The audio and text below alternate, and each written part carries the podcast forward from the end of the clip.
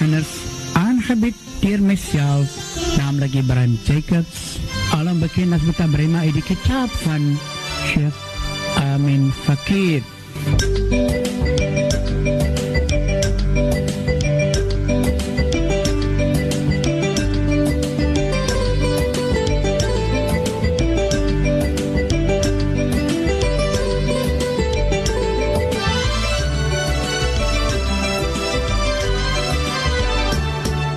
Assalamu alaikum wa rahmatullahi wa barakatuh. En 'n hartlike goeiemiddag aan al ons nie moslim luisteraars. Ja, jy luister na die stem van die Kaap 91.3 oor die groot Kaap 95.8 FM in die Boland en jy luister na ons program Islam vir beginners. En vanmiddag sê ons weer eens regstreeks uit van ons ateljee hier by die Masjid Kompleks de Durbanstraat Woester. Weer eens assalamu alaikum wa rahmatullahi wa barakatuh. Nou, die afgelope weke behandel ons die janaza, alles wat gepaard gaan met dit. En um, dit is natuurlik een van daardie vier pligte wat uh, ons as lewendige het teenoor die dooie. Daardie vier ietsie wat ons verduidelik het, die was, die kafan, die salat en begrawe. Nou vandag wil ons graag wil ons behandel dat die was die Arabiese woord die ghusl van die dooie. Nou ek weet dat die respek moet alle tye moet daar die respek gepaard gaan met wat ons doen. Veral vir die dooie. Die rede daarvoor is dat daar die ongeag of wat daardie persoon uh, in die dunia gedoen het of gemaak het as ons moet onthou 'n belangrike punt is dit is 'n maakloon van Allah subhanahu wa ta'ala. As 'n skepping van Allah subhanahu wa ta'ala en ons moet daar die skepping van Allah subhanahu wa ta'ala dit moet da alle tye gehoorsaam en respek respek toon aan dit want dit is 'n maakloon van Allah subhanahu wa ta'ala. Nou daar word vir ons geleer dat daar moet uh, so min as moontlik uh persone wees in die vertrek waar daar die rossel gaan plaasvind. En dit is belangrik dat as die persoon wat ons nou sê die die wakil om kan teenwoordig te wees En daardie min ingetal is maar net die helpers wat uh, vir daardie persoon alom bekend by ons as die toekomende om hom te help met die oplig met die draai en dis meer van daardie liggaam. Maar ons moet onthou ons het ook leerlinge wat in die rigting probeer omdat almal van ons gaan hierdie wêreld verlaat en daar moet plaasvervangers wees So as hulle klasse bywoon waar hulle die teoreties leer, is dit belangrik dat hulle ook genooi word om teenwoordig te wees om te sien hoe die praktiese gedeelte van die uitlê en die was en die kafang en al daardie iets wat gepaard gaan saam met die janaza. So ons het so ver gekom wat ons vandag wil graag verduidelik daar die was of daar die roesel van die mayet. Nou ons gaan natuurlik in die kamer gaan ons die mengstokkies en uh, meng en dis meer gaan ons uh, aan die brand steek om die reuk te kan absorbeer as daar enige ander reuke is en En ons sorg dat ons genoeg waslappe, handdoeke, dit ons sorg dat ons dit by die hand het. En die proses gaan begin. Ons water het ons al reeds in die vertrek om dit altyd hoog te sit op 'n stoel en ons het daar die skeppers wat ons dan die water gaan skep uh vir die persoon aan te gee of te gooi vir daardie persoon wat besig is om te was en dis meer.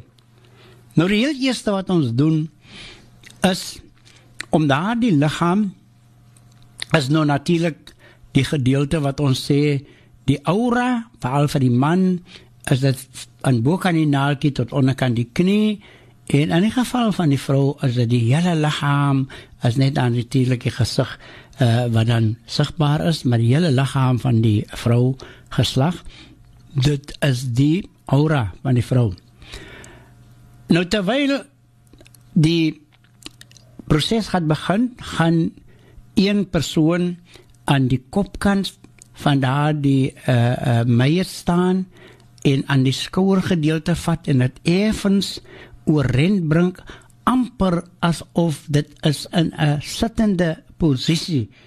En daardie sittende posisie gaan uh, een van die helpers gaan dan vryf of druk op die maag van daardie uh uh afgestorwene om daardie agterstallige feilhede miskien of uitwerpsels wat nog daar is uit die maag uit te druk. En daardie proses gaan ons herhaal so 1 2 of 3 keer. Uh en dit word genoem istibara, daardie druk om daardie oortollige iets feilhede of uitwerpsels wat nog binne in die maag is om dit uit te druk.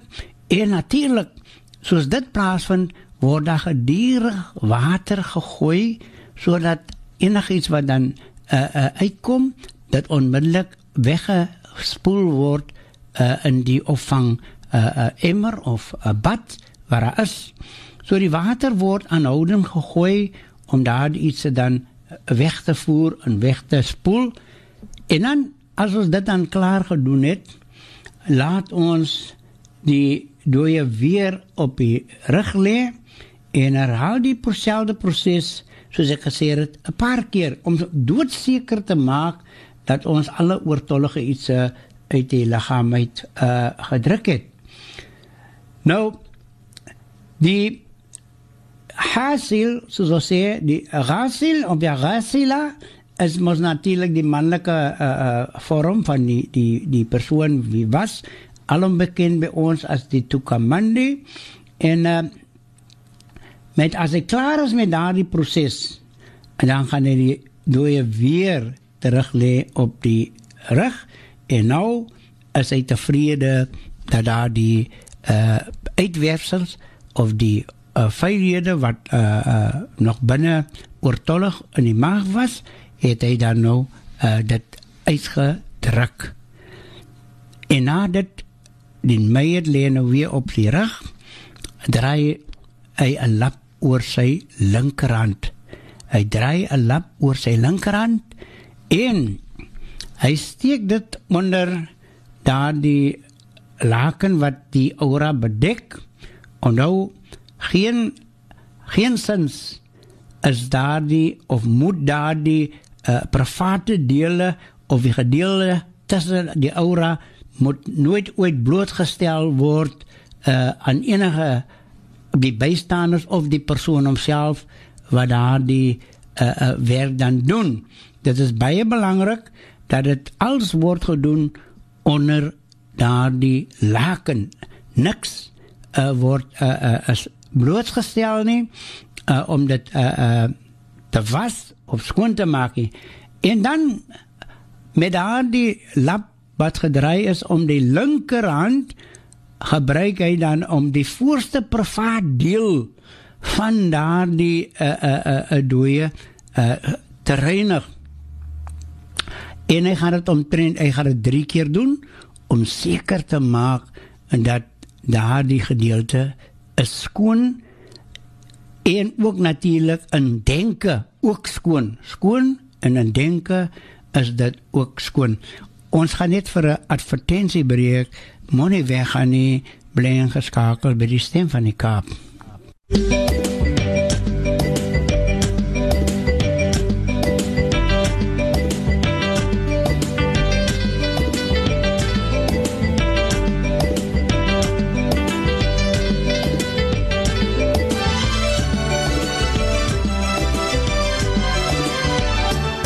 luisteraars, ons is terug. As u nou net ingeskakel het, u luister na die stem van die Kaap en u luister na ons program Islam vir beginners. Vanmiddag behandel ons die janaza, alles wat gepaard gaan met dit. Nou, net voor die breek het ek verduidelik van uh, die skoonmaak van die private dele. Nou in die geval van die vrou moet die was elke keer met 'n ander lap gedoen word en wanneer die nodigheid bestaan moet die was meer as 3 keer. Dit wil sê daar word seker gemaak of daardie gedeelte dan skoon is en as dit nie skoon is nie word daar uh, weer eens gebruik gemaak van 'n uh, ander lap. Sorg dat daar genoeg water soos ek gesê het oor die laken gegooi word wanneer daardie private dele gewas word sodat enige iets wat dan uitkom op uitwerksel sodat dit onmiddellik kan wegspoel in die uh, uh, opvangbak. Nou ons nou die na dit dan was ons die agterste private deel uh soos in die geval van die istinja uh sodat daar genoeg water weer eens oor die lagging gegooi het om daardie veilig weg te voer. Nou hierdie uh, prosedure doen ons 3 keer, maar ons onthou elke keer met 'n ander lap na die derde keer dan gaan die rasil of rasila gaan kyk en gaan seker maak of daardie lap uh, hoe dit lyk as dit nog besmet met najis dan herhaal dit weer eens uh totdat daardie gedeelte dan uh, volkome skoon is. En die sunna is om met 'n ongelyke getal te eindig. Dit wil sê as ons nou 3 keer en ons sê nog nie tevrede nie, dan maak ons gebruik van 'n vierde en 'n vyfde keer sodat ons daardie sunna om te kan eindig met 'n ongelyke getal. Nou, die rasil of rasila moet altyd baie goed sorg dat die dooie se aura gebedek is want ons onthou dit is haram om die dooie se aura oop te maak om na dit te kyk of om daaraan te raak.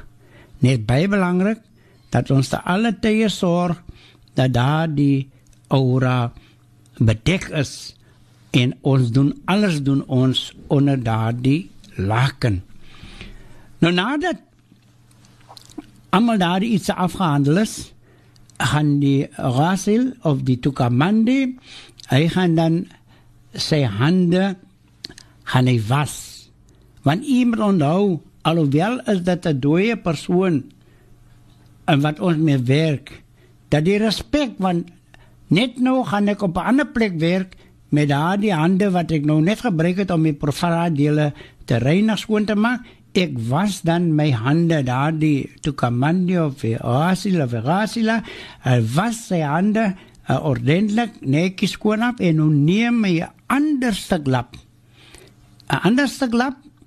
Hy draai dit oor sy linker wysvinger en daarmee gaan hy nou die tande van daardie persoon skoonmaak sonder sonder om daardie mond oop te maak. Natuurlik net die wat sigbaar is. Ons gaan nie die mond oop maak om daardie tande te reinig nie. Ons gaan die wat sigbaar is, dit gaan ons dan netjies uh, skoonmaak en die neushate gaan ons ook skoonmaak. En dan nadat daai die die neusgat en die tande mooi netjies skoon gemaak is, dan gaan daar die uh uh, uh tukamandi gaan hy dan die abdas vir daardie dooie toepas. Hy gaan abdas gee vir daardie uh dooie persoon. nou die abdas is presies soos die lewendige dit doen behalwe daardie dooie kan dit mos nog nie doen nie. Die lewendige moet dit vir die dooie doen. nou wanneer daardie die hande word gewas van die dooie persoon, die twee hande word bymekaar gebring en dit word gewas soos die persoon nou uh, uh, sy hande sal was, was hy daar die dooie se hande en hy gaan na die mond gaan hy dan nou uitspoel maar sonder dat hy enige water binne in daardie mond laat ingaan. Dit is belangrik dat die net die gedeelte wat dan sigbaar is kan ons benat met die water.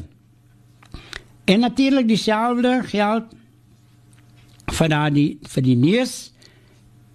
En wanneer ons kom by die gesig dan kom die nia. Nou ons nou nou die gesig van daardie dooie dit is uh, uh, uit respek uit om nie sommer die water direk op die gesig van die dooie te gooi nie maar beter om die hand oor die gesig te hou so 2 uh, uh, centimeters van die gesig af en die water op die hand te gooi sodat die water deur die vingers syfel op die gesig om te toon die respek nog altyd vir daardie dooie as wat ons die water direk op die gesig van daardie dooie gooi. Nou wanneer daardie water die gesig soos ons sê die gesig gewas word, dan word daardie nea ook gemaak en die nea word nog gemaak deur die eh, uh Tukamandi en daardie nea wat hy gaan maak, gaan hy sê na waitul wudu'a an hadha al-mayit lillahi ta'ala أف نويت الودوع أن هذه الميتة لله تعالى بمنلك in die vrouwelijke vorm. Uh, ons gaan weer eens net vir advertentie breek. Moenie weggaan nie. Bly ingeskakel by die stem van die Kaap.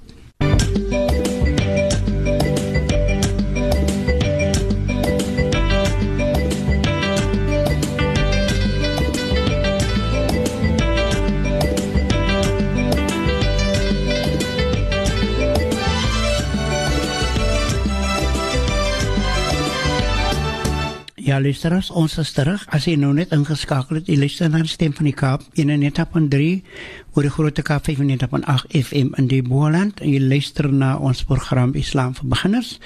En soos ek gesê het, vanmiddag behandel ons die janaza. Ons het nog gekom met daardie uh, abdas wat ons dan gaan toedien uh, vir daardie uh, en die nia. Nou daardie nia word gedoen wanneer daardie gesig nou gewas word, soos ek genoem verduidelik het, en die nia wat ons maak is ek nia. Die persoon wie dit gaan doen, die uh, uh, toekomandi ek nia om abdas vir hierdie dooie man of hierdie dooie vrou te gee ter wille van Allah subhanahu wa ta'ala lillahi ta'ala né ek nie om abdas vir hierdie dooie man of hierdie dooie vrou te gee ter wille van Allah subhanahu wa ta'ala. En dan gaan ons natuurlik voort met die arms en uh, die voorkop, die ore en die voete links eers links eers regs dan links soos ons vir onsself daardie abdas sal toedien ons mooi verstaan dat uh, die water moet ons sorg te alle tye dat ons nie die water in die mond onnodig laat ingaan nie. Of ons moet liewerste net die gedeelte wat sigbaar is moet ons dan benat. Nou nadat die hasil of die die ghasil of ghasila die abdas klaar uh, is daarmee dan gaan hy nou weer 'n lap 'n waslap en siep en hy begin te was die dooie se liggaam.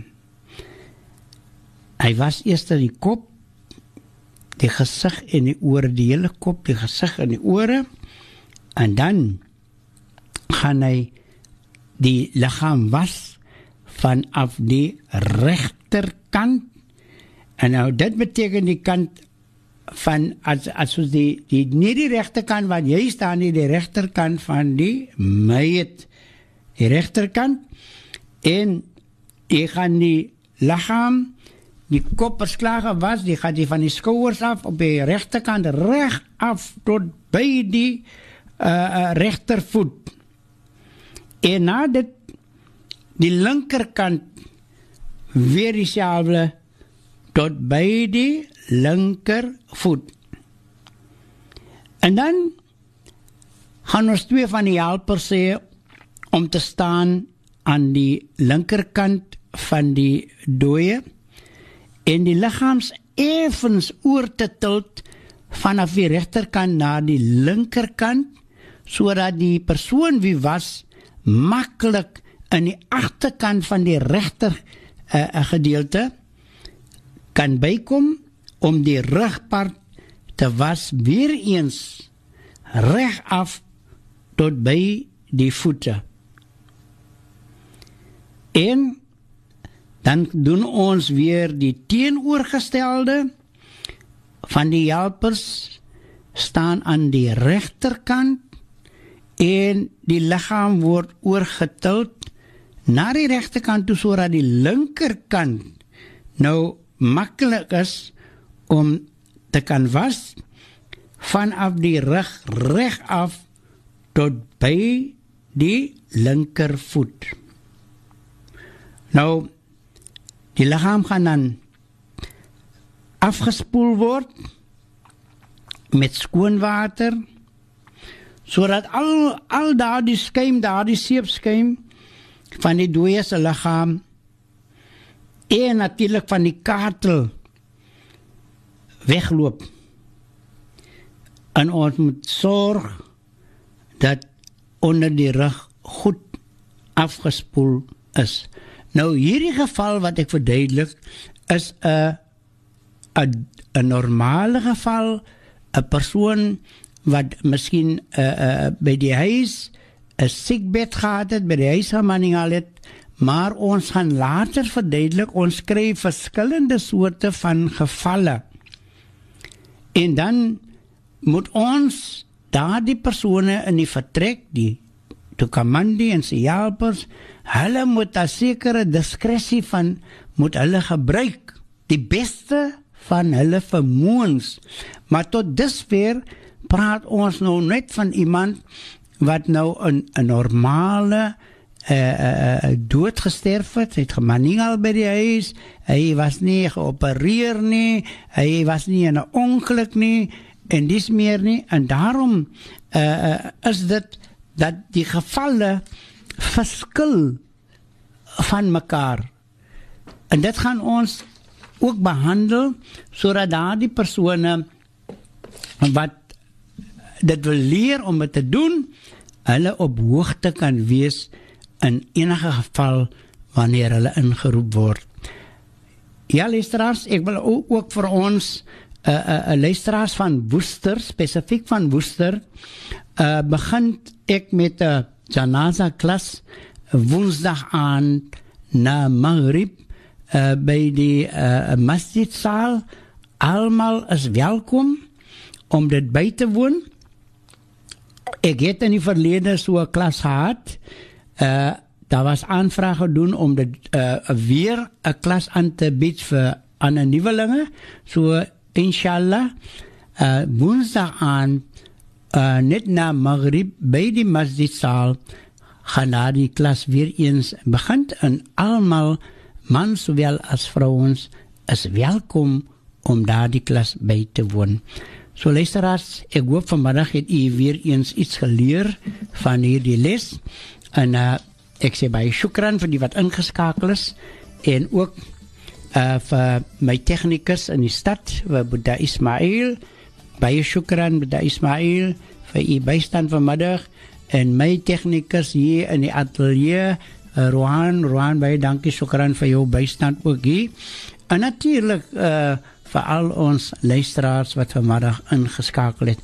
Ek ek is Ibrahim Jacobs beter bekend as Peter Brema en ek groet u met hierdie pragtige woorde. Wassalamu alaikum wa rahmatullahi wa barakatuh